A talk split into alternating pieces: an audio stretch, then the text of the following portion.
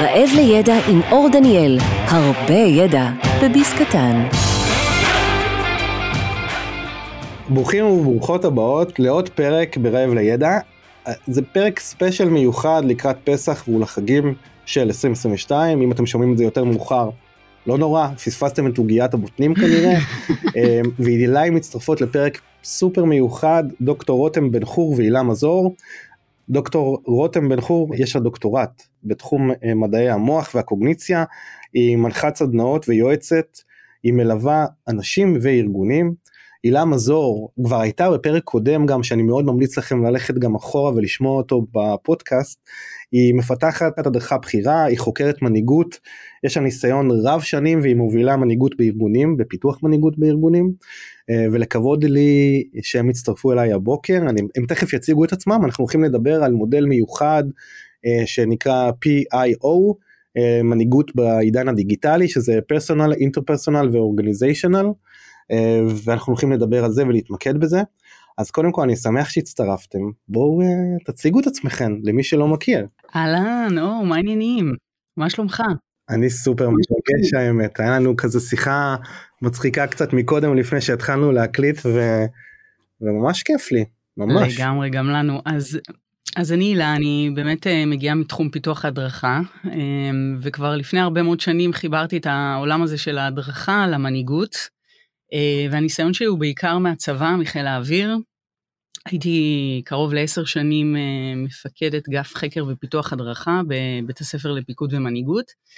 אה, ולפני חצי שנה בערך פרשתי ויצאתי לדרך חדשה. אה, ואני בגדול עושה את אותם דברים שקשורים להדרכה ולמנהיגות, רק בארגונים אחרים. התהליך הזה הוביל אותי גם לפיתוח עם אה, רותם סביב המודל הזה שאנחנו נדבר עליו היום. אבל באמת המרחב שלי זה מרחב של ארגונים ושל עיסוק בפיתוח מנהיגות ופיתוח הדרכה.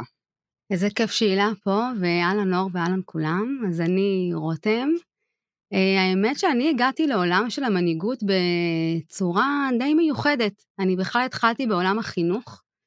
אה, חינכתי כיתה א', למדתי חינוך מיוחד, ניסיתי ככה לשנות ולהעצים אה, ילדים, ואז גיליתי שכדי להעצים אותם, אני חייבת להעצים את ההורים שלהם, כי זה לא מספיק הפעם בשבוע שאנחנו נפגשים לשיעור פרטי, או שלוש פעמים בשבוע כשאנחנו עובדים בשילוב בבית ספר. והתחלתי לעבוד עם ההורים, ותוך כדי שאני עובדת עם ההורים ומתחילה לפתח את כל העניין הזה של התפתחות אישית, אה, נכנסתי לאט לאט לעולם של המנהיגות, כשבמקביל באמת עשיתי את הדוקטורט שלי, והתחלתי לשלב את כל הרעיון הזה של איך החשיבה שלנו משפיעה עלינו והופכת אותנו למי שאנחנו, ואיך אנחנו אה, משיגים את כל הפוטנציאל שלנו ואת הייעוד שלנו בעולם הזה. אה, אז ככה הגעתי לעולם הזה, וממש מתרגשת ושמחה להיות פה.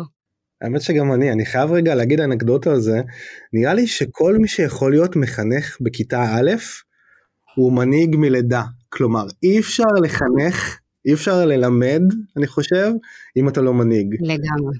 כן, אני גם חושבת שילדים אי אפשר להסתיר מהם שום דבר, הם אה, ישר, אה, הם, הם רואים הכל, אז, אז אי אפשר באמת לשחק איזה משחק, צריך שם להיות מאוד uh, חדים.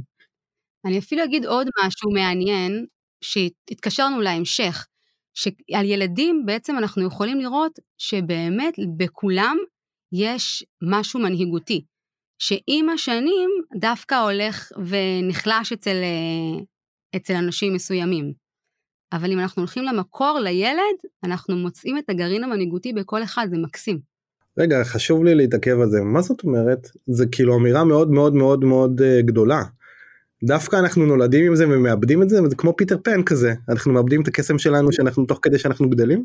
ממש ככה. אנחנו נולדים עם הניצוץ הזה, עם החיבור הזה לעצמנו, לבין, לנשמה, כל אחד יקרא לזה מה שהוא אה, רוצה, ול, ולניצוץ הזה, לדבר הזה שהוא אנחנו באמת, יש השפעה מאוד גדולה בעולם, וכילדים אנחנו מאוד מחוברים לזה, וזה יוצא לי מאיתנו בטבעיות.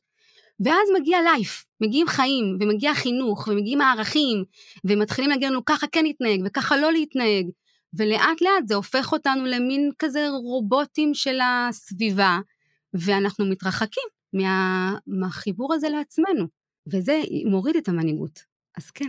זה קצת אה, זה כאילו זה מאוד גדול רגע זה בום אה, שנראה לי לא ציפו גם שנתחיל ככה אני אלך צעד אחורה דווקא.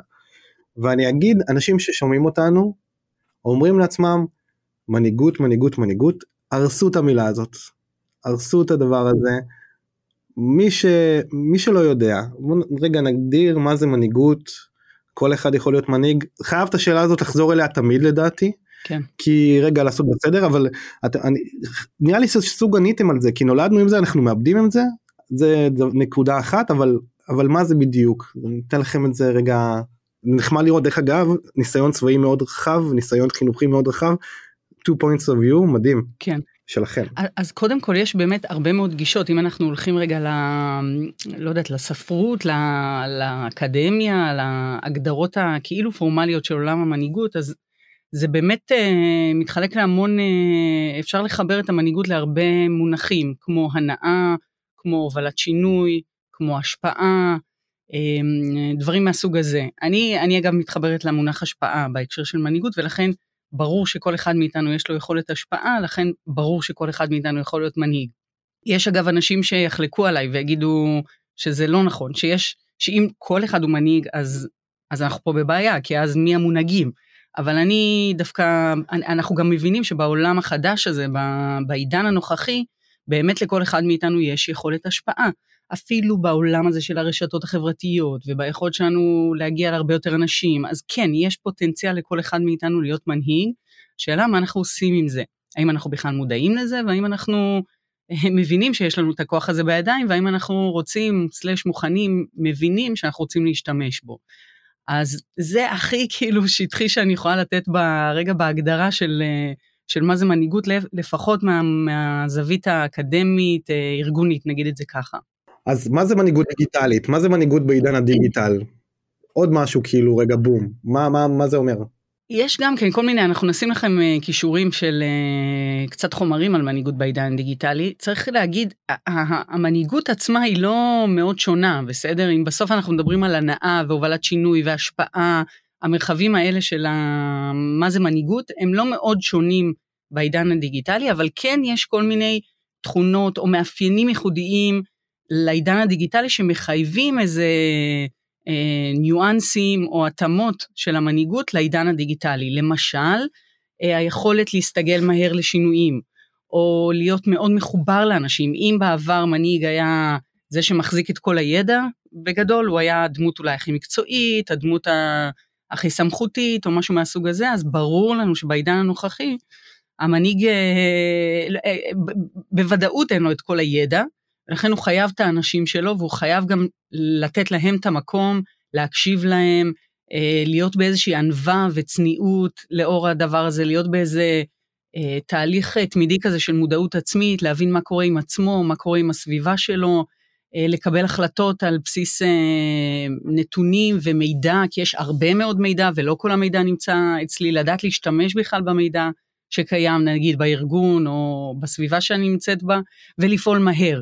אז אם רגע אני לוקחת את המונח הזה של אה, מנהיגות, אז מה שהשתנה זה בעצם התפקיד של המנהיג. אה, במקום להיות זה שהוא בעל הידע, הוא צריך להיות יותר זה שמשתף פעולה ובעל אה, איזושהי גישה שהיא יותר מחברת והיא יותר שמה דגש על ה... להוציא מהאנשים את היכולות שלהם, את הידע שלהם, כי לבד הוא, אין סיכוי שהוא יצליח לבד. זה השינוי המהותי ב... בעידן הנוכחי, בעידן הדיגיטלי.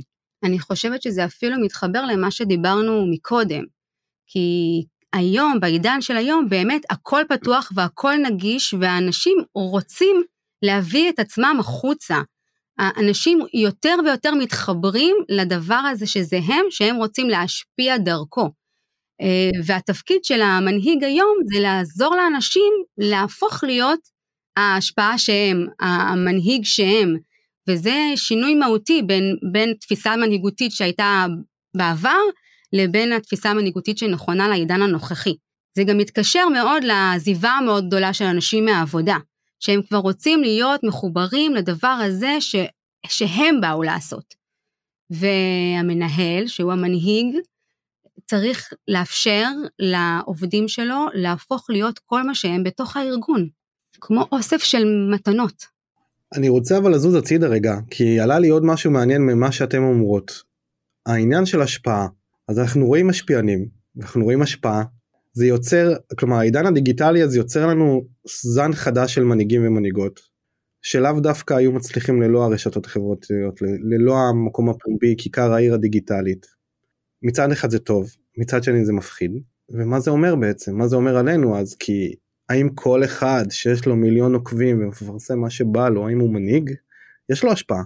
איזה, איזה מנהיג הוא? מה, מה, מה העולם הזה שאנחנו הגענו אליו וכולם רוצים להיות followers, כן? ככה קוראים לזה ברשתות. עוקבים. מה אתם חושבות על זה?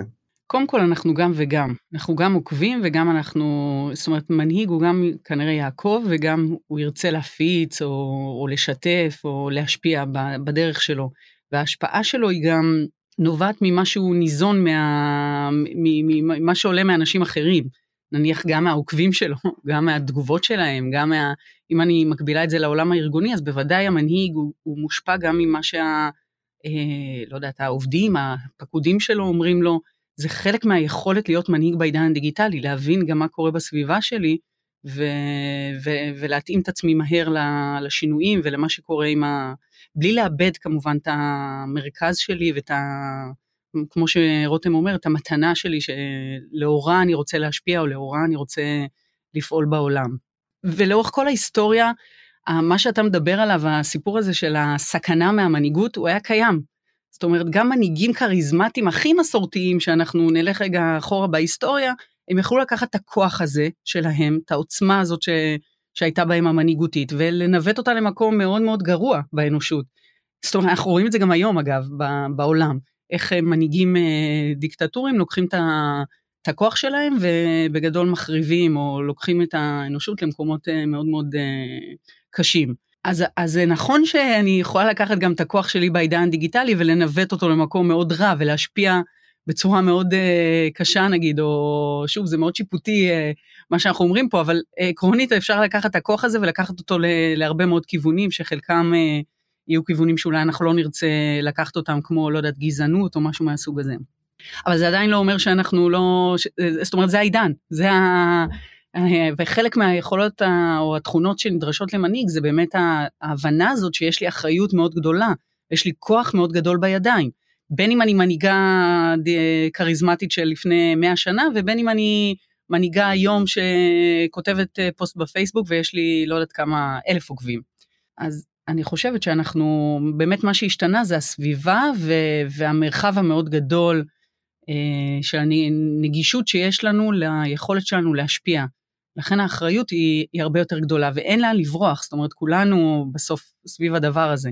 אז ככל שאנחנו נבין יותר מהר את הכוח שלנו ואת היכולת שלנו להשפיע, ומה זה עושה, אז, אז אני חושבת שנפעל בצורה יותר אה, נכונה לנו.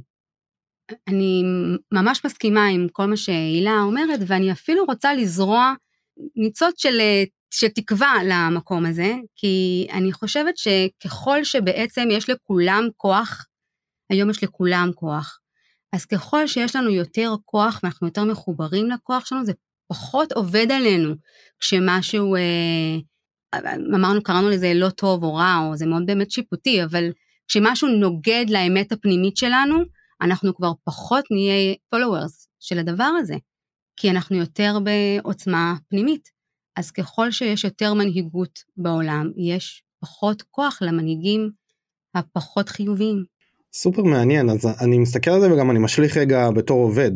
אז בתור עובד בארגון, אם אני רוצה להיות מנהיג בארגון, אני גם חייב להיות מנהיג דיגיטלי, לא? אני חייב להיות גם מבחוץ וגם מבפנים כדי שיתפסו אותי ככזה. חד משמעית, היום ברור וידוע שאם חברה רוצה להמשיך לפרוח ולהתקדם, היא חייבת להיכנס לתוך העולם הזה הדיגיטלי. היום אנחנו עדיין בתפר וחלק מהארגונים והחברות מצליחות עוד להחזיק את הדבר המסורתי והישן, אבל בעוד איקס זמן מאוד מאוד קרוב זה כבר לא יעבוד יותר. אז כן, החלק מלהיות אה, מנהיג בעידן הדיגיטלי זה להפוך גם את הארגונים שלנו לדיגיטליים, וממש מתוך המקום הזה נולד בעצם המודל. נכון. יש פה אלמנט של אה, בכלל איזה אוריינות דיגיטלית, או יכולת לפעול בעולם הדיגיטלי, הטכנולוגי, אנחנו פחות מתעסקות בזה, למרות שאנחנו, זה, זה נושא ש... כשאנחנו מלוות ארגונים אז הוא כן, אה, הוא כן קיים וכן יש לו, ניתן עליו דגש, כי בסוף אי אפשר באמת, זאת הסביבה. וזה חלק מהסתגלות ו, ופתיחות לשינויים, וזה חלק מהמרכיבים הרכים, נגיד אותם ככה, של המנהיגות אה, בעידן הדיגיטלי. אבל הפוקוס שלנו באמת פה, בטח במודל, הוא יותר על האלמנטים הרכים וה... אה, מה בעצם אנשים זקוקים להם כדי להיות מנהיגים בעידן הדיגיטלי בצורה יותר אפקטיבית, ואיך זה, זה, אנחנו מקבילות גם את המנהיג הדיגיטלי או המנהיגה הדיגיטלית גם ליכולת להעביר ארגונים איזושהי טרנספורמציה דיגיטלית בצורה יותר חלקה, מהירה, אפקטיבית. זאת אומרת, הכלים שלנו מחוברים, הם נולדו, אני חושבת, מתוך זה שליווינו ארגונים, ש, שהאתגר הגדול שלהם היה היכולת להעביר את הארגון טרנספורמציה דיגיטלית. ובעצם, נגיד אפילו הדמות שאחראית על הטרנספורמציה הדיגיטלית, יש מרכיב, יש תפקיד כזה בארגונים, בחלק מהמקומות, אם זה מישהו שעוסק בטכנולוגיה או בניהול ידע או משהו מהסוג הזה, איזה כלים הוא כמנהיג שמניע תהליכים של טרנספורמציה דיגיטלית, זקוק להם כדי לעשות את התהליך הזה בצורה יותר אפקטיבית ו- וטובה. עשית לי בילדאפ מעולה עכשיו להיכנס לזה. אז עשינו הקדמה דיברנו על כל המסביב הכנסנו אתכם קפצנו לתוך העולם הזה שיש קצת יותר הסתכלות רחבה על תהליכים. אני חושב דיברנו גם על תהליכים מאוד גדולים גם גם אישיים גם רחבים גם ארגוניים גם חברתיים ואז אנחנו קופצים למה שאנחנו באמת באנו לדבר עליו שזה כאילו המודל PIO mm-hmm. מה זה? תסבירו קצת קודם כל הבסיס מאיפה הוא נולד רקע ואז נצלול באמת על איך להשתמש בו ביום יום כדי שהוא באמת יהיה אופרטיבי אפקטיבי. אז מה זה המודל הזה? אז uh, המודל הזה בעצם נולד ממה שהילה תיארה מקודם. עבדנו עם ארגונים והתחלנו להיכנס לעולם הזה של טרנספורמציה דיגיטלית וישבנו וחשבנו מה uh, אותו מנהיג בארגון זקוק שיהיה לו כדי שהמעבר הזה יהיה נינוח וחלק ואפקטיבי. ומתוך הדבר הזה נולד מודל שהוא הרבה יותר רחב מטרנספורמציה דיגיטלית. עכשיו שאנחנו כבר בתוך זה, זה מאוד מאוד ברור. אז המודל הזה בעצם מחולק לשלושה ממדים, המימד האישי, המימד הבין-אישי והמימד הארגוני, שלכל מימד כזה יש גם אה, שלושה נושאים שאנחנו ממש צוללים לתוכם. אז בממד האישי אנחנו מדברים על היכולת להסתגל, אנחנו מדברים על חוסן ועל גבולות. בממד הבין-אישי אנחנו בעצם רוצים שאותם מנהלים יצליחו להשריש אצל העובדים שלהם את היכולת להסתגל, את החוסן ואת הגבולות, אז לשם כך אנחנו מדברים על הובלת שינוי, שבעצם דרך הובלת שינוי אנחנו עוזרים להם להסתגל, אנחנו מדברים על ההכלה והעצמה, שזה מה שבונה חוסן, ואנחנו מדברים על שגרות, שזה מה שמאוד מאוד עוזר לנו לגבולות. והמימד האחרון בעצם לוקח את זה עוד צעד קדימה ואומר, בוא, לא רק איך אני כמנהל משריש את זה, אלא איך אנחנו כארגון הופכים להיות ארגון כזה, שעכשיו נכנס עובד חדש, הוא, זה, זאת השפה, זו הדרך, זו ההתבוננות. אז גם פה אנחנו מדברים על שלושה דברים, הראשון מדובר בעל פתיחות ושיתוף, אה, כי ככל שאני בעצם אהיה אה, שיתופי יותר ואני אהיה פתוח יותר והכל יהיה בחוץ והכל יהיה נינוח, אז יהיה יותר קל לנווט את הארגון למקום שאליו אנחנו רוצים, הכל על השולחן. אה, הדבר השני מדבר על אה, העצמת החוזקות, שזה מאוד מתחבר למה שדיברנו מקודם על המנהיגות, על היכולת של הארגון לזהות את, ה, את הפוטנציאל שגלום בכל אחד מהעובדים, לחבר אותו לדבר הזה ולהפוך אותו למלא במוטיבציה, כי אם העובד מחובר לתשוקה שלו, הוא ירגיש שייך, והוא ירגיש עניין, והוא ירגיש שהוא מתפתח. הדבר הזה ילך ויגדיל את כל הארגון. והדבר האחרון מדבר על באמת משמעת ארגונית, שזה לא רק השגרות, זה ממש איך אנחנו לוקחים את ההחלטות שלנו בתוך הגבולות שלנו וכחלק מהשגרות שלנו, ובתכלס עושים את זה. אם אנחנו אמרנו שנפגשים אחת לשבוע, אז איך זה הופך להיות אנחנו נפגשים אחת לשבוע. לא רק זרקנו איזה רעיון באיזה ישיבה. כן, עכשיו אני אגיד שהמודל הזה הוא די מורכב, זאת אומרת, יש בו הרבה אלמנטים, ואנחנו, לפעמים כשאנחנו נכנסות לארגון, אנחנו, אנחנו מחליטים ביחד עם הארגון להתמקד נגיד אה, רק במרכיב האישי, למשל, או רק במרכיב האישי והבין אישי, אם זה נגיד מנהלי ביניים, או חבר'ה קצת יותר אה, זוטרים בארגון. עם הנהלה בכירה אנחנו ננסה לגעת בכל המרכיבים כדי שגם ברמה הארגונית תתפתח התרבות הזאת שיהיה אפשר להטמיע אותה ולגרום לה, אה, לגרום לארגון לפעול מהכיוון הזה בכל הרמות. ובעצם שלושת המרכיבים האלה של ההסתגלות, חוסן וגבולות, הם מלווים אותנו לאורך כל ה... גם במרכיב האישי, גם במרכיב הבין-אישי וגם במרכיב הארגוני. וזה באמת נולד מתוך ההבנה שאלה המרכיבים שאנחנו מבינות שאם יש אותן בתוך הארגון, אז הארגון יכול להתמודד יותר טוב עם, ה... עם הטרפת הזאת בגדול שאנחנו מתמודדים איתה ב... ביום יום, בכאוס, ה... כאילו זה נראה כמו כאוס בעיקרון, מה שקורה שם בחוץ. והמודל הזה אמור לתת לאנשים איזה מסגרת, איזה הבנה קצת יותר ברורה של אוקיי, מה אני צריכה לשים לב אליו כדי לפעול בצורה יותר מאורגנת, נינוחה, אה, ועדיין אני לא מוותרת על היצירתיות ועל החופש ועל המרחב אה, אה, שאני נותנת לאנשים שלי להתפתח. אז למה צריך לשים לב? אוקיי, okay, אז אנחנו, אנחנו חושבות קודם כל שלפחות בשיחה הזאתי שווה להתמקד בפן האישי. כי אם אנחנו רוצים שבאמת אנשים אה, יקבלו איזשהו ערך או איזושהי הבנה מה הם יכולים לקחת מהמודל הזה, אז אה, נראה לי נכון להתמקד במקום האישי של מה, איך אני הופכת להיות מנהיגה בעידן הדיגיטלי דרך המרכיבים האלה. מתאים? בהחלט אבל אני חושב שזה צריך לבוא עם עסקה למאזינים ולמאזינות שלנו של שאתם אולי תכתבו גם איזה משהו רחב יותר גם בקצרה כאילו לא לא רחב באורך הגלות אבל קצת יותר הסבר גם על המרכיבים האחרים אז אנחנו נתמקד באישים. בהחלט הספר כבר אה, בדרך. כן אבל יכול להיות שבאמת אה, אפשר אה, לעשות מין נעשה יש לנו תקציר כזה של המודל ונשלח לך אותו ותעלה אותו כדי שאנשים יוכלו להתרשם מה. מכל המרכיבים ולא רק מהמרכיב האישי שבו נתמקד עכשיו. כן, בואו נצלול ככה לשלושה המרכיבים הראשונים שיש בתוך האישי ונראה לאן זה לוקח אותנו. אז המרכיב האישי אמר, הראשון, אמרנו שמדובר על יכולת הסתגלות. כשאנחנו מדברים על יכולת להסתגלות, אנחנו רוצים לשים דגש על שני דברים. אחד, הרעיון הזה שכשאנחנו עוברים איזשהו שינוי, חלק גדול מהאנשים חווים אובדן. ומאוד מאוד חשוב לקבל את זה, להבין את זה ולדעת איך להתמודד כשאני חווה אובדן כתוצאה מהשינוי הזה.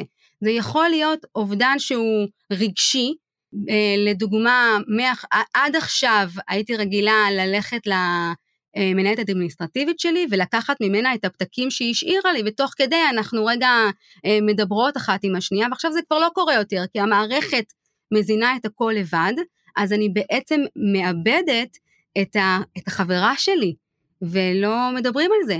וזה יכול להיות משהו קטן הרבה יותר, זה יכול להיות, אני רגילה שאני מכניסה את זה לקלסר, ואת הקלסר אני מכניסה את זה לארון, ועכשיו אני מאבדת את הסדר שאני רגילה לו. אז בעצם הדוגמה הזאת בעצם מדברת על זה שאנחנו פגשנו ארגון שעבר איזושהי דיגיטציה, ובעצם חלק המשימ, מהמשימות שהיו אישיות או פיזיות, הפכו להיות uh, דיגיטליות. ובעצם מה שהיה קשה לאנשים, זה לא עצם המעבר לדיגיטל, זה עצם זה שהם איבדו את הקשר הבין אישי עם האנשים, את השיח, את הקרבה, את הסמולטוק הזה, את ה... גם לשבת ככה על הקפה ב... בין לבין. אולי זה האובדן הכי גדול בימי קורונה, אני חושב. שאתה מאבד את הקשר האישי עם האנשים. אה, וזה מאוד קשה, זה שינוי שאף אחד לא הכתיב אותו, אבל הוא נוצר. לגמרי, ואני לא חושבת שזה רק הקורונה, אם אנחנו נלך, נחזור רגע לחינוך, אם אנחנו נסתכל על הילדים בעידן הנוכחי, אז הם לגמרי איבדו הרבה מהקרבה הבין-אישית הזאת. זה נראה להם סביר לתקשר רק דרך המחשב, רק דרך הטלפון. אז אם אנחנו אה, יודעים גם על עצמנו, ובשלב מאוחר יותר גם על האנשים שלנו, לזהות מה החוויה בעצם הרגשית, הרוחנית אפילו, הייתי אומרת, שאנשים איבדו פה, וניתן לה מענה בדרך אחרת, בדרך של, לא יודעת מה, ארוחות משותפות, מפגשי חשיבה, סיעור מוחות, אה, לא יודעת מה, איזושהי פעילות משותפת, לא משנה, אפשר למצוא מלא פתרונות לדבר הזה, אבל אם אני יודעת שזה האובדן שאנשים חוו, ונותנת לו מענה, אז אה, פתרתי את הבעיה.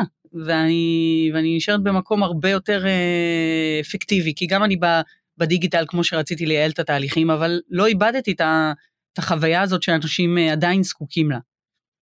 נקודה מאוד חשובה, אני חושבת שחשוב להגיד, רגע, אם נרד למשהו פרקטי, זה שרוב האנשים, כשיש את השינוי הזה, הם לא בהכרח מבינים שמה שהם אה, מה שמפריע להם זה אותה חוויה של אובדן.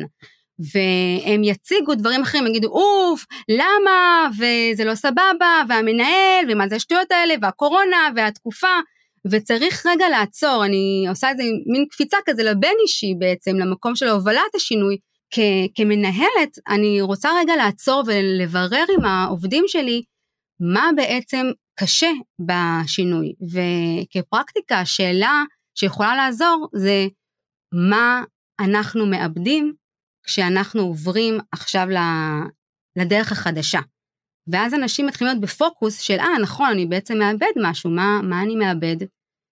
אני יכולה לתת סתם דוגמה אפילו על עצמי, כשזה אמנם לא קשור לדיגיטל, אבל אה, כשפרשתי מהצבא, אמ, סך הכל הייתי מאוד, הרגשתי שאני מאוד מוכנה לתהליך הזה, ועשיתי עם עצמי הכנות, והכל היה בסדר, באמת, אה, עם כל ה... כאילו לכאורה אובדן, אבל סך הכל הייתי מאוד uh, בטוב עם השינוי הזה. ועדיין כשזה קרה, הרגשתי פתאום משהו לא נעים בתוכי. וניסיתי להבין, רגע, מה, מה קורה פה? אני בסך הכל, אני רציתי, חיכיתי לזה, מה... וכשנכנסתי לעומק עם עצמי, הבנתי שמה שהיה לי קשה פה, מה האובדן שחוויתי, זה בעצם, זה לא השחרור מהצבא, זה, זה האובדן של החוויה שהייתה לי עם האנשים הספציפיים שאיתם עבדתי בתוך היחידה שבה הייתי.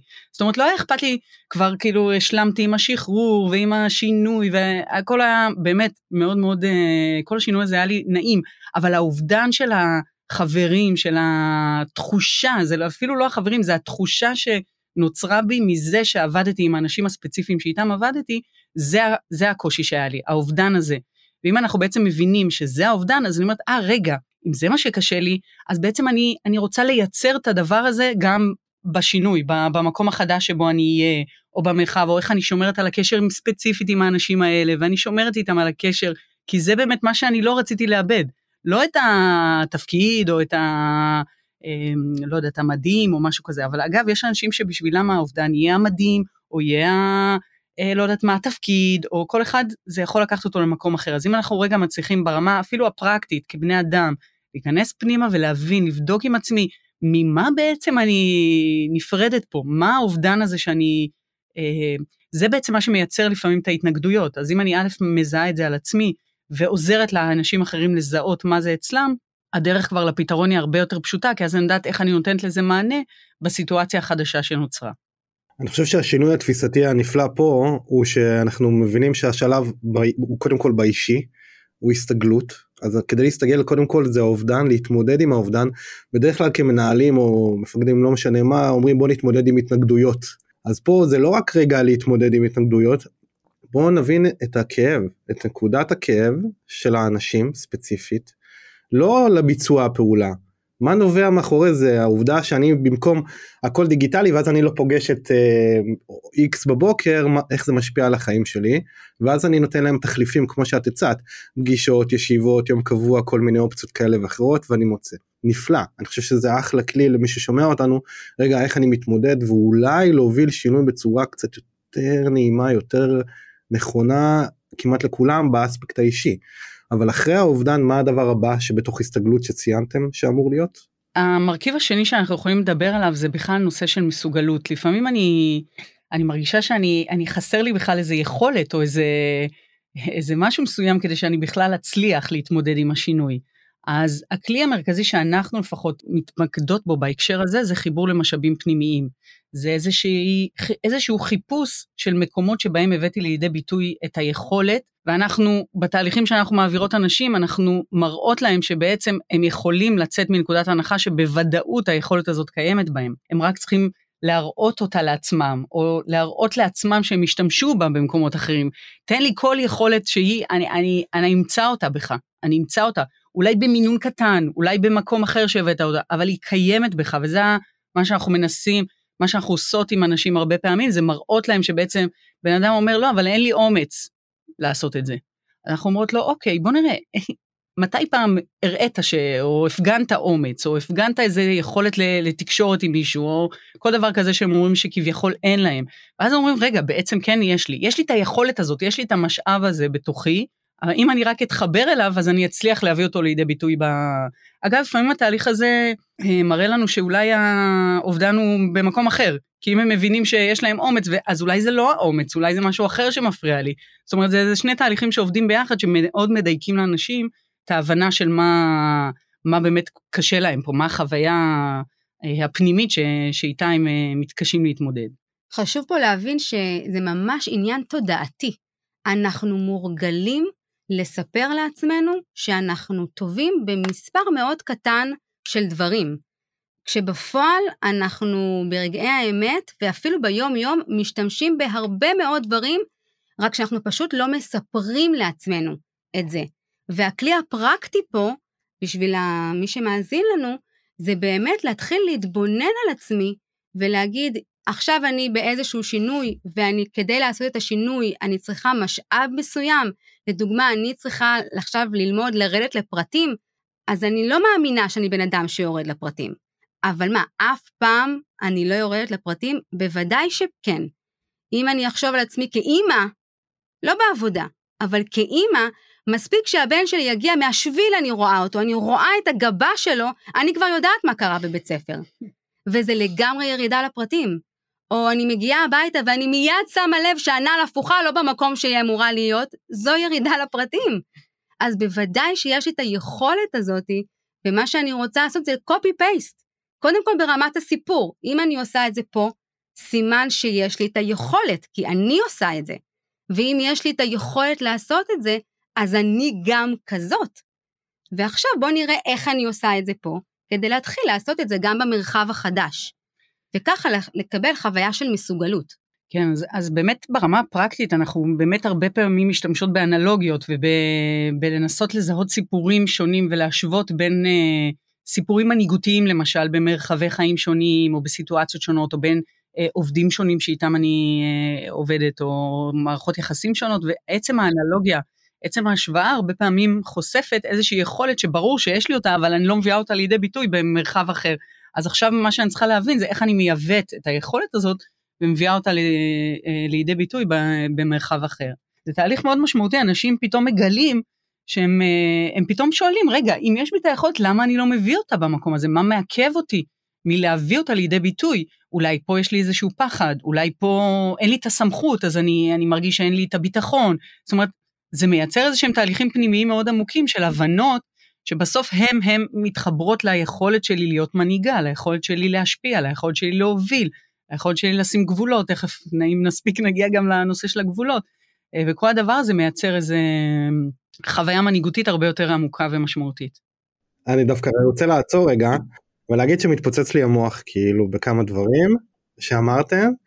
קודם כל על הגבה, אני חושב גם פה ספציפית רגע אנחנו אנחנו ממוסגרים בתפקידים שלנו בארגון. רגע בקטע האישי. אז נתייחס רגע באספקטים אחרים למה שאמרתם. אנחנו ממש ממוסגרים לדרישות תפקיד, מרכיבי התפקיד שלנו הספציפיים. ולמרות שאנחנו בחיינו מבצעים המון תפקידים שונים, תלוי באיזה שעה ביום אתה תופס אותנו.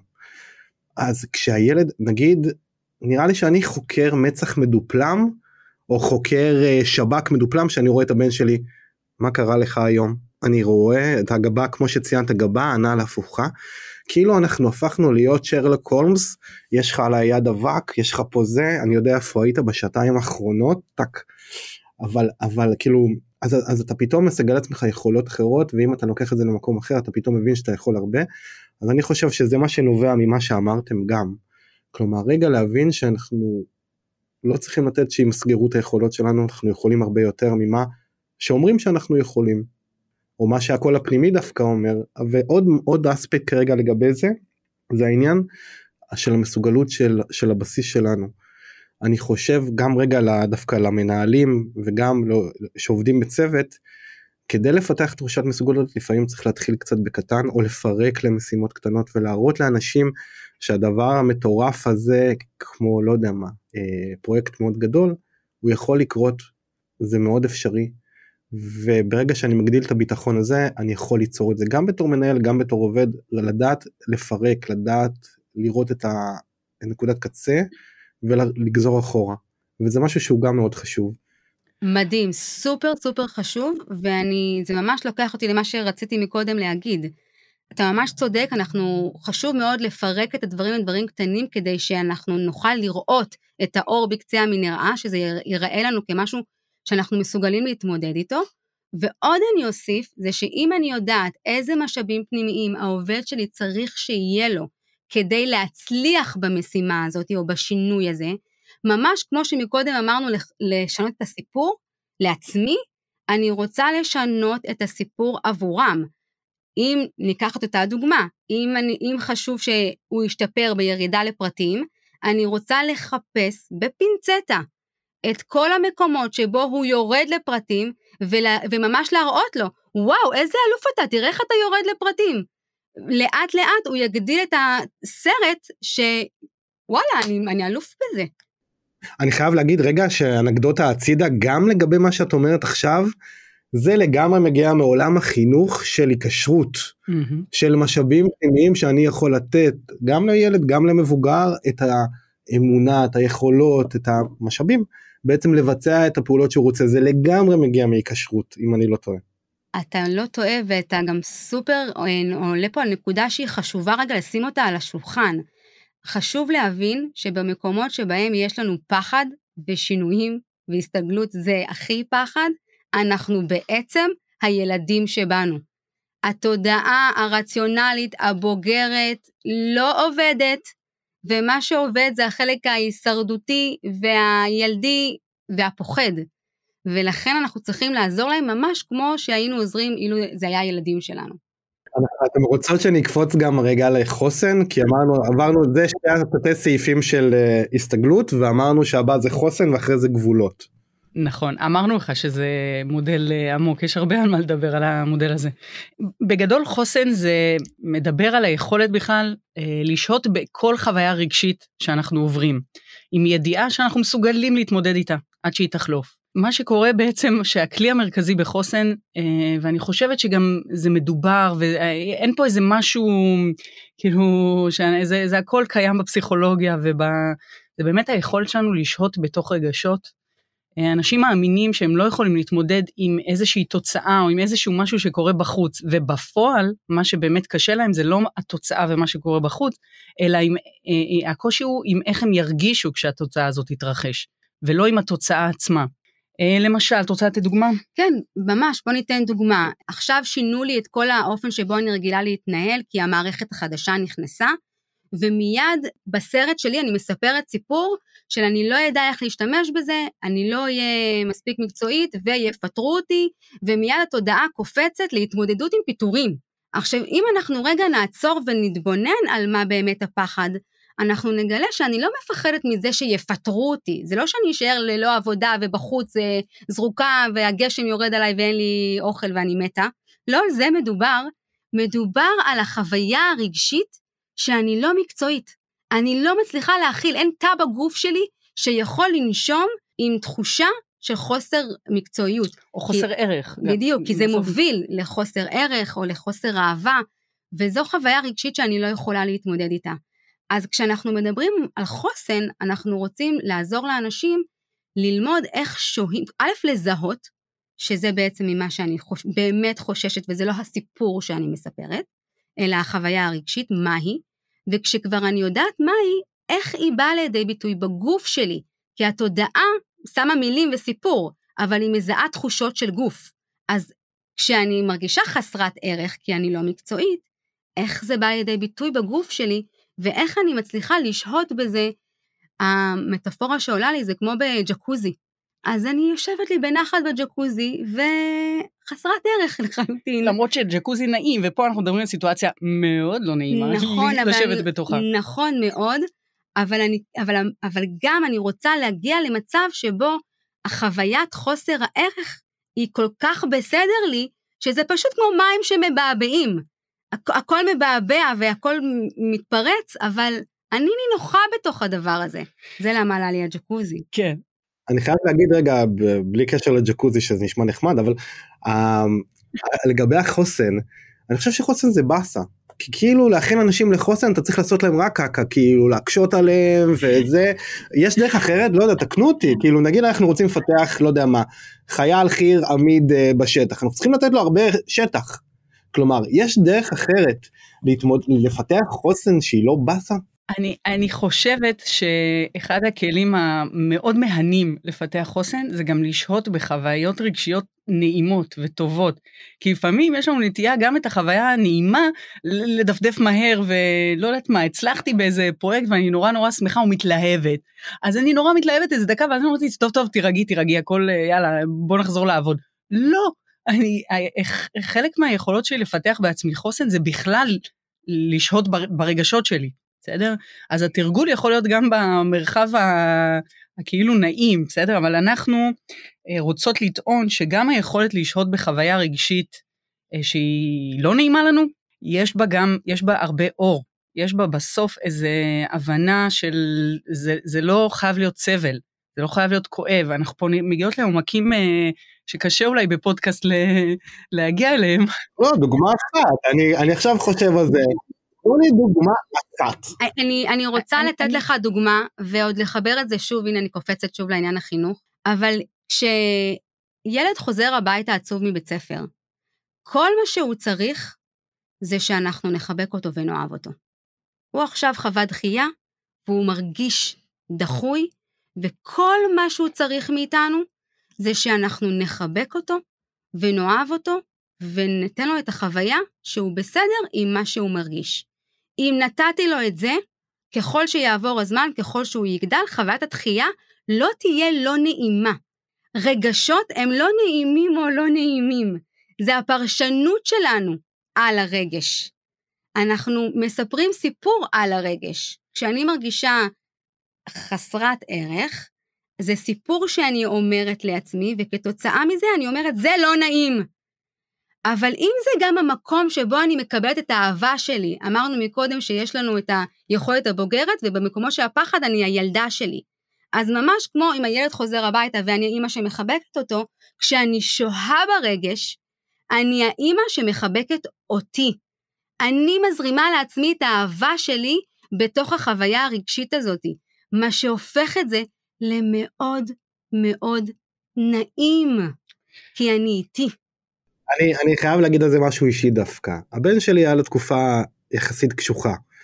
והוא היה מגיע, ואני הייתי בא ומחבק אותו.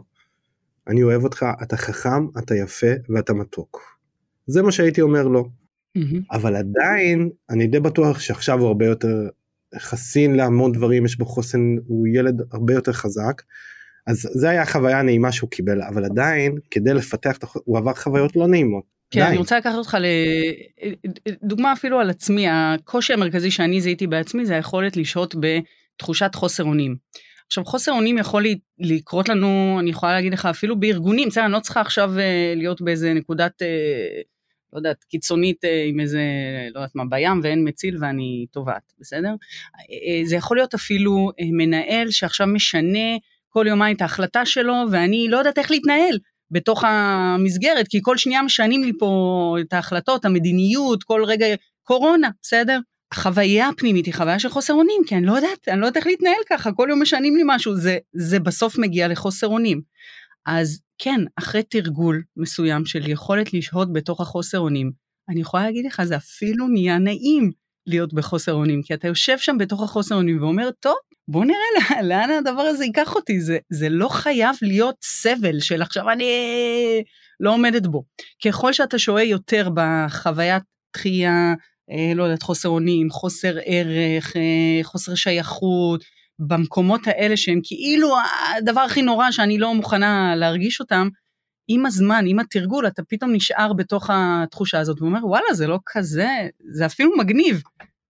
אני יודעת שזה נשמע עכשיו מוזר להגיד את זה, לא לא האמת האמת את מזכירה לי חוויה הילה את האמת מזכירה לי חוויה זה כאילו נגיד אלה שהם פרי קנטרול כאילו חייבים שליטה על הכל איזה חוויה הם הכי מעריצים או זוכרים אותה שהם הלכו לצניחה החופשית הזו ולא היה להם שליטה על כלום והם אמרו תקשיב אני מרגיש חי שוב זה כאילו מה שנראה לי את מנסה לתאר מבחינה.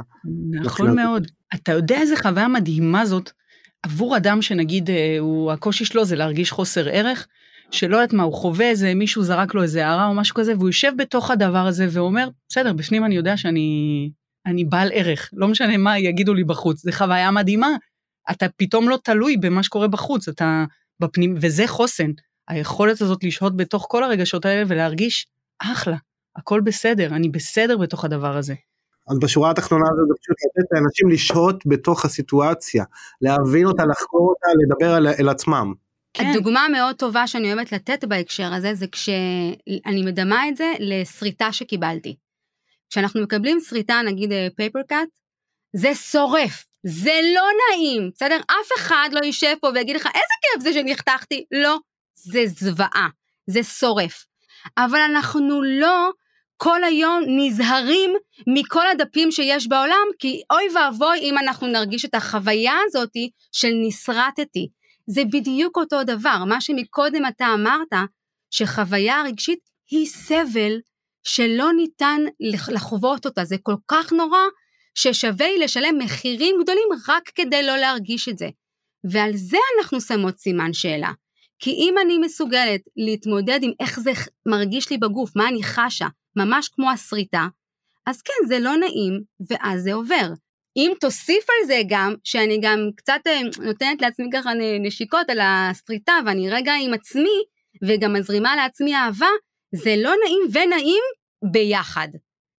עם הזמן זה חוויית חופש. כי מה זה חוסן? זה היכולת שלי להתמודד עם כל מה שיגיע בנחת. זה נעים.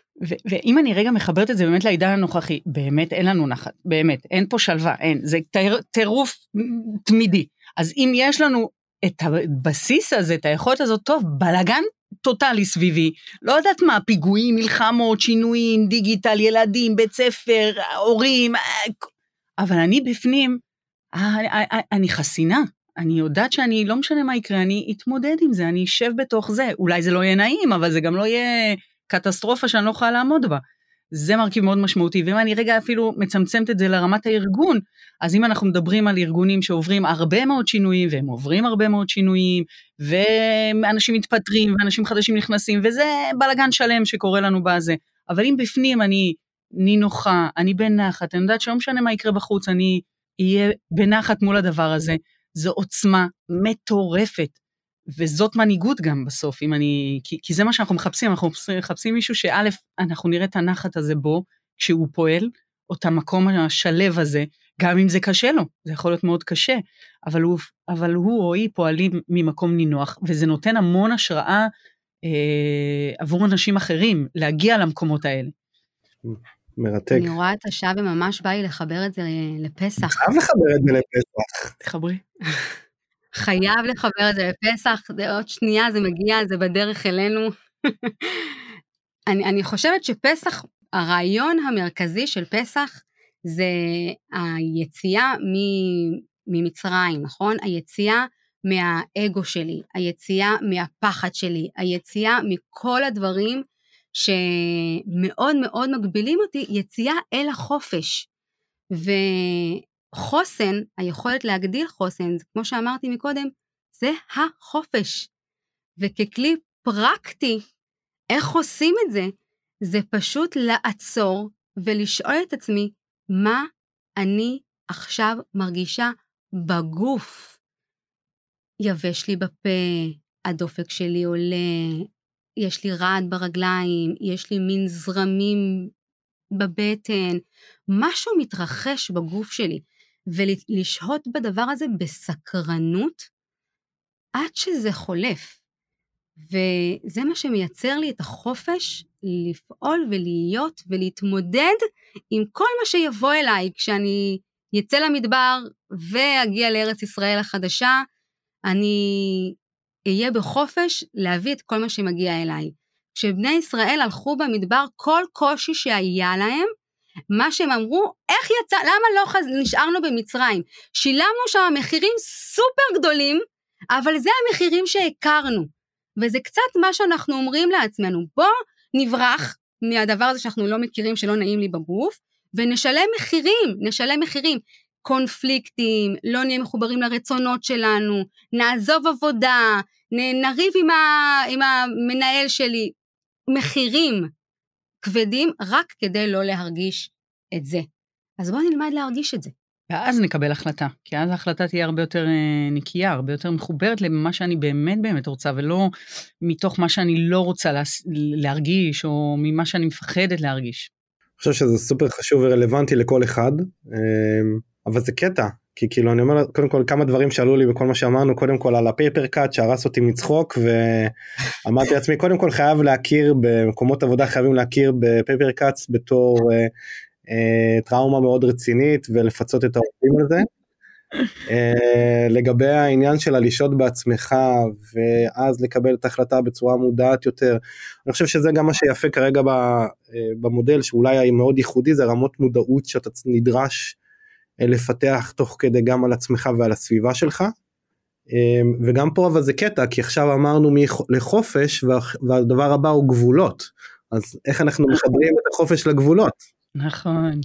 וואו, אבל אני שנייה אם אני... גבולות זה חופש. נכון, אבל רק חידוד קטן למה שאתה אומר, היכולת שלי נכון לשהות בבין אישי, אם אנחנו קופצים, זה גם היכולת שלי אה, להיות שם עבור העובדים שלי עם כל החוויות הרגשיות שלהם. זה יכולת, אה, רגע, אני קופצת איזה מדרגה, קודם כל אני צריכה ללמוד לשהות בחוויה הרגשית שלי, והדבר השני זה לשהות יחד עם האנשים שלי, כמו שרותם סיפרה על היכולת שלי לשהות עם הבן שלי, אותו דבר זה עם, העוב, עם העובדים שלי. שזה דרך אגב הרבה פה זה עולם אה, הורי כאילו הרבה פה בשפה זה גם הורות איכשהו זה תמיד מגיע לזה שבסופו של דבר מנהלים ועובדים זה סוג של אה, הורים אם אנחנו רואים שני מנהלים רבים מה זה האמא ואבא רבים? כאילו זה סוג של ההרגשה שהם נכון. מרגיש גם פה שהנה אנחנו קופצים מחופש מחוסן ל... אה, לגבולות. אמרתם גבולות זה דווקא חופש. מעניין רגע להתחיל שם דווקא. אז גבולות זה בעצם, אם אנחנו לוקחים את זה בפן האישי ולא רגע לבן אישי שמדבר על שגרות, אבל גבולות זו, זה היכולת שלי להיות מחוברת לרצון שלי, בניגוד לפחד שלי, ולשים את הרצון שלי בצורה מאוד מאוד נינוחה. רוב האנשים עסוקים במה הם לא רוצים, שמים גבולות באיראן בעוד שהם שומרים על רמת הגולן, בסדר? שמים גבולות מאוד מאוד רחוקים כדי שלא יקרה הדבר הזה שאם חס וחלילה, ואנחנו מפספסים עולם. אז גבולות זה היכולת של להיות מחוברת למה אני רוצה, ולדעת לשים את זה בחוץ.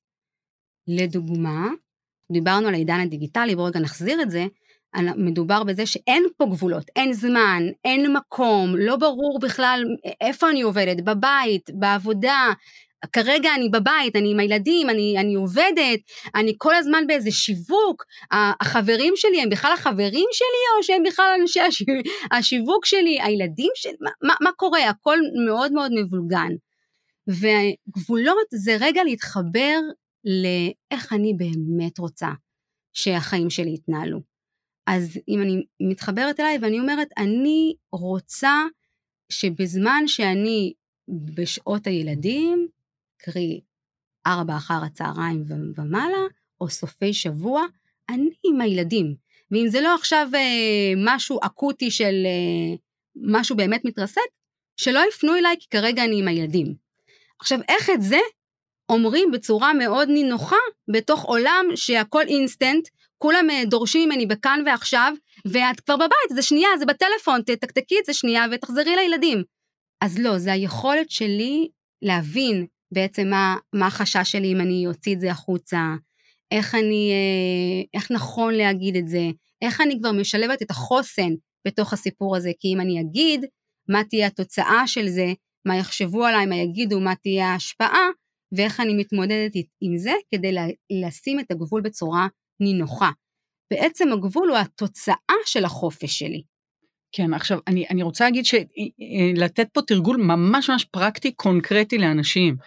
התרגול של החיבור לרצון, שדרכו אני מבינה מה הגבולות שלי, הוא מתחיל ב, בשאלה מה אני רוצה כל הזמן, גם על דברים שהם כביכול כאילו שטויות. למשל, אנחנו יושבים במסעדה, מה אני רוצה לאכול? מה אני באמת רוצה לאכול? לא מה אני רוצה שיחשבו עליי כי אני הזמנתי את המנה הזאת, או מה אני רוצה לשתות, מה אני רוצה ללבוש, מה אני באמת רוצה ללבוש. לא מה אני רוצה שיחשבו עליי כי לבשתי זאת אומרת, גם אם לא תלבשו אחר כך את מה שבאמת רציתם, אלא עצם זה שאתם מבינים שזה מה שאתם באמת רוצים, זה כבר כשלעצמו איזשהו ת, אה, תרגול ראשוני של הבנה של חיבור אה, לרצון. למשל, לא יודעת, מנהל אה, שלח, התקשר אליי, אני שנייה מסתכלת על זה, מה אני באמת רוצה? אני רוצה לענות או לא?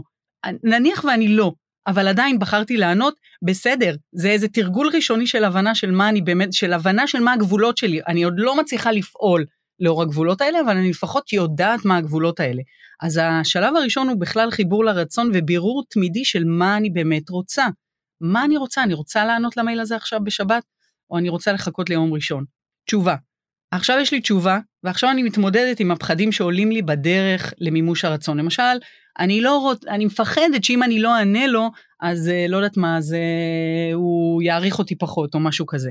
עכשיו אני חוזרת לחוסן ושוהה בהרגשה הזאת של אוקיי, שלא מעריכים אותי, בסדר? ועכשיו אני, אני יכולה, זאת אומרת זה תהליך, בסדר? זה, אנחנו פה עושות את זה מאוד מהיר ב, בשיחה, אבל uh, זה איזשהו תרגול שאם נתחיל בכלל בבירור של הרצון, אפילו בדברים קטנים uh, של עבודה מול עצמנו, מול הסביבה שלנו, מול מערכות היחסים שלנו, גם בבית אגב, יהיה לנו יותר קל אחר כך להבין קודם כל מה הגבולות שלנו, ואחר כך לשים את הגבולות. איך שמים גבולות? בעיקרון, גבול צריך להיות חיובי, קצר וכנה ואמיתי.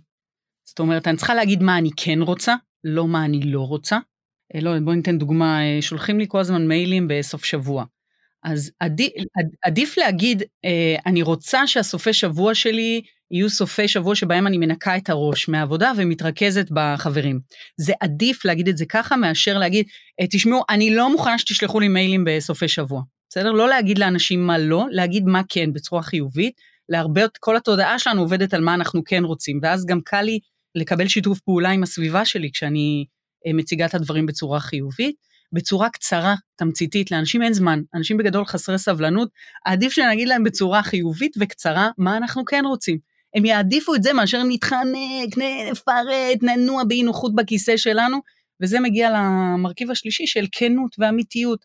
אנשים יעדיפו שתגידו להם באמת, גם, גם אם זה כאילו מייצר איזה אי נעימות, תשמע, אני רוצה להיות עם הילדים שלי בסוף שבוע, ולכן אני, אני מנקה את הראש שלי בסופי שבוע, ו, ואני לא מגיבה למיילים בסופי שבוע. זה כנה, זה קצר, זה חיובי, אנשים קל לעבוד עם זה. חשוב לי מאוד להדגיש את החשיבות של החיבור לרצון. אנחנו אנשים של רצון, התודעה שלנו, המוח שלנו, הוא פועל מתוך רצון, אנחנו נעים כי אנחנו רוצים. אם אני אקח את כל הרצון מכל בני האדם, אנחנו נראה אנשים שוכבים ולא זזים בכלל. הרבה אנשים חושבים שהפחד הוא מה שמניע אותנו. אבל אם אני אקח את כל הפחדים מכל בני האדם, הם ירוצו בטירוף, הם נהפוך הוא, הם יתפוצצו, ויהיו כל מה שהם מסוגלים להיות. יעופו, הם יעופו. הם יעופו. אם אני אקח להם את הרצון, הם יעצרו ולא יזוזו. אז מה שהמוח עושה כשאנחנו מפחדים, הוא מספר מה הוא רוצה, ממה הוא רוצה לברוח. אני רוצה שלא יגידו עליי ככה וככה. אני רוצה שלא יקרה ככה וככה. אז בואו נעשה שיפט ונתחיל לדבר במה באמת אני רוצה. ואז המוח יבין שזה מה שאני רוצה ויבוא לעזור לי. ו- ופתאום הגבולות שלי מאוד ברורים, ופתאום גם אני מבינה שזה ממש קל להגיד את זה, כי המוח כבר איתי, הוא engaged. אני חושב שזה מדהים ההסתכלות הזאת, כי אני לא הסתכלתי על זה עד עכשיו ככה, את האמת. אני הייתי מציב גבולות בצורה הפוכה לחלוטין ממה שאתם הצגתם. ואני חושב שזה יותר נפלא, כאילו במקרים מסוימים כן, נגיד אני כן עם הילדים בסופש, אני לא אהיה כל כך זמין, אני מצטער מראש. זה קל להגיד, זה יותר קשה לעשות, כמו שאמרתם עם הדוגמה של המנהל שמתקשר, בראש שלי אני אומר עכשיו שיט, לא עכשיו, אני כאילו באיזה תשע בלילה, באיזה משהו, אבל הופה, כן, מה קורה, מה נשמע, אני עונה לטלפון, אה, אבל כי נדרש, כי מתבקש, כי mm-hmm. לא הצבתי את הגבול, או, או לא בטוח שגם הייתי צריך, לא יודע, באיזה, באיזה מצבים כן, מצבים לא, אני צריך, צריך להחליט את זה, כמו שאמרתם, עם עצמי, ואז אולי החופש יהיה יותר ברור מתי כן גם, אבל, אבל אני חושב שזה נפלא מה שהצגתם פה באופן כללי. אני אעשה רגע ריקאפ, אז אנחנו בעצם מדברים יותר על האישי, דיברנו עד עכשיו, דיברנו שזה מתחלק להסתגלות, חוסן וגבולות, דיברנו שזה מתחיל בעובדה של להכיר באובדן של כל שינוי שהוא מוביל אותנו, ועל המסוגלות שלנו משם, ואז אנחנו מדברים גם על האומץ במסביב ועל החוסן, ומהחוסן אנחנו הולכים לגבולות. ואני חושב שעברנו פה תהליך שכאילו אני חושב שממודל למנהיגות זה הפך להיות תהליך הרבה יותר לא רק של מנהיגות לדעתי, זה יותר של פיתוח והעצמה. אה, אתם יכולים לחלוק עליי, זה בסדר. אנחנו נחזק, אנחנו לא נחלוק. אנחנו מסכימות איתך, אנחנו חושבות שזה הבסיס בכלל של מנהיגות. אמ, אם אני אקח רק איזה ניואנס קטן נגיד של הגבולות, איך אני בכלל מצליחה גם לשים לעובדים שלי את הגבולות, או איך אני עוזרת להם אה, לברר את הרצונות שלהם, ושלהם גם לי כמנהלת יהיה יותר קל. וברמה הארגונית, לא דיברנו ברמה הארגונית על היכולת שלנו כארגון, כהנהלה בכירה, לשים את הגבולות הארגוניים שלנו, של מה אנחנו מתעסקים ומה אנחנו, מה, מה אנחנו קודם כל רוצים, לא מה אנחנו לא רוצים, אה, ואיך אנחנו מתכוונים לפעול, ומה השגרות שלנו, ואיזה דיונים אנחנו כן עושים, וכמה זמן כל דיון. זאת אומרת, זה, זה ההתפתחות של המודל מהאישי לארגוני, אבל ברגע שאני ברמה האישית מבינה את החשיבות של הגבולות, ומה זה עושה לי ביומיום, אני כבר קל לי לעשות את זה ברמה הבין-אישית, וגם ברמה הארגונית, אני כבר מבינה שרק ככה אנחנו נצליח לייצר חדשנות ויצירתיות, וזה דווקא כשיהיה לנו את הגבולות המאוד ברורים. אני אוסיף ואני אגיד שאני לא יכולה להיות מנהיגה באמת שרואה את, את האנשים שאני משפיעה עליהם ובוחרת ובחופש אמיתי, אם אני לא עושה את התהליך הפנימי הזה, כי הפחדים שלי וחוסר הגבולות שלי והחוסר חוסן שלי משתלט מיד כשמגיע איזשהו פחד, המנהיגות שלי בעצם זולגת ממני. אז כדי להיות מנהיגה 100% מהזמן, אני חייבת קודם כל לדעת להנהיג את עצמי. לדעת את הפנימיות שלי. אני אוסיף גם עוד נקודה שמחברת את כל את שתי הדברים שאתם אמרתם זה זה מאוד חשוב הצורה שבה המודל הזה עובד כי הוא לא עובד אה, מלמעלה למטה הוא עובד bottom up שזה ייחודי רוב השינויים הכי מוצלחים שבאמת עבדו בצורה אפקטיבית זה השינויים דווקא מלמטה למעלה. אנשים חושבים שהנהלה צריכה להכתיב למטה ואז השינוי יקרה זה דווקא לא נכון. השינויים הטובים יותר הבריאים יותר לאורך טווח שהצליחו ואפקטיביים זה בוטם אפ וזה מה שאתם אומרות פה. גם זה מתחיל באישי בין אישי ארגוני שזה נפלא. אה, ובגלל שהפרק ארוך ואני רוצה רגע לקצר אני רוצה להגיד עוד אנקדוטה למאזינים ולמאזינות.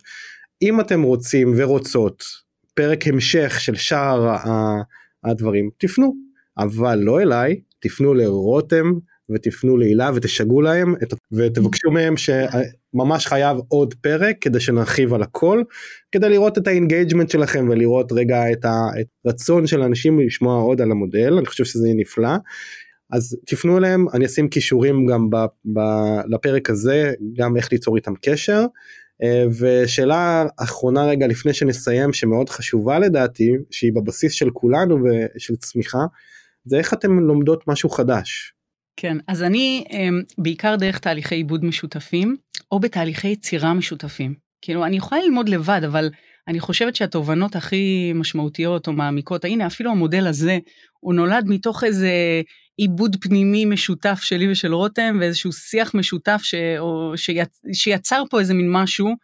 כמובן שגם קראנו ובדקנו והעמקנו וכולי, אבל בסוף, בסוף, השיח או העיבוד המשותף של ההבנות, אני חושבת שהוא מייצר איזה למידה, לפחות אצלי, אה, מאוד משמעותית. לגמרי, אה, אני קראתי לזה הגות משותפת, אה, ואני אגיד שאפילו פה, בשיחה הזאת בינינו, בפודקאסט הזה, מהשאלות שלך, אנחנו, אני דייקתי הרבה מאוד דברים לעצמי, דברים שלפני כן בכלל לא חשבתי ש, שקיימים בראש שלי, והנה הם, והם כאן וזה בחוץ ואני רואה אותם, אז הגות משותפת זה ללא ספק למידה שלי, אני ממש מרגישה כמו משהו שמושך את המידע למטה. והדבר השני שהוא סופר חשוב לי, זו התנסות. אני לא מספיק שיגידו לי שזה ככה, אני רוצה לחוות, להתנסות, לבדוק, לראות, לטעום, ואז להגיד כן, זה נכון. ממליצה את זה גם uh, לאחרים. הגות משותפת והתנסות, תנסו את זה גם אתם. אז אני בעיקר רוצה להגיד לך תודה על ההזדמנות הזאתי, כי זה היה סוג של איזה עיבוד משותף, או תהליך אה, של הגות משותפת, ש... שבהחלט תורמת גם לנו. לגמרי. ותודה על החוויה של פודקאסט חדש. התנסות חדשה. אז אני רוצה להודות לכם שוב, אני למדתי המון בפרק הזה. יש הרבה דברים שאני לוקח למחר בבוקר לשנות, ובאמת באמת אני חושב שמי שמאזין גם גם לוקח, כי כאילו פתאום נופל לך האסימונים, ויש פה הרבה הרבה הרבה מעבר, וזה היה פרק סופר מיוחד. ותזכרו שאנחנו יצאנו ממצרים, פסח, חג שמח, כל הדברים האלה, אז תדעו שגם חופש מכיל גבולות והפוך. ו- ותפתחו את החוסן ותפתחו את המסוגלות שלכם ואת היכולות שלכם ואני מאחל לכולנו חג שמח ואתן מדהימות ושיהיה לכם בהצלחה. תודה תודה, רבה, חג חג שמח. חג שמח. רעב לידע, פודקאסט בו אור דניאל מביא נגיסי ידע בעולמות הלמידה, הטכנולוגיה והיזמות. לומדים מארכיטקט למידה שעשה קריירה מללמוד. הצטרפו לחוויה שלא רק תעשיר את חייכם, אלא גם תיתן לכם את הידע, כלים, כישורים ומיומנויות להצלחה. מי שלומד, גם נהנה וגם מצליח. תוכן מבית לרנטק.co.il